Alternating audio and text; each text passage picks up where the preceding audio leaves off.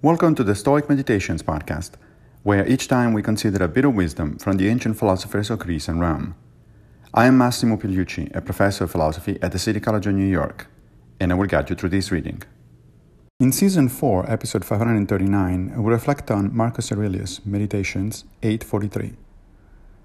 Different things delight different people, but it is my delight to keep the ruling faculty sound without turning away either from any men or from any of the things that happen to men, but looking at and receiving all with welcoming eyes, and using everything according to its value.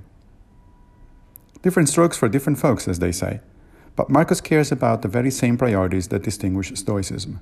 He wants to keep his ruling faculty, that is, reason, in sound shape.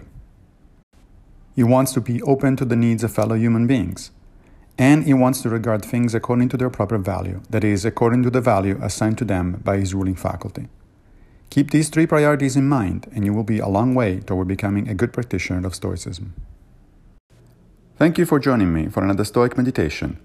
I will return with a new episode very soon, if Fortuna allows, of course. If you like this podcast, please consider supporting it by opening your browser and going to anchor.fm forward slash Stoic Meditations. Also, please take a minute to give the podcast a good review on whatever platform you're using to listen to it. Thank you.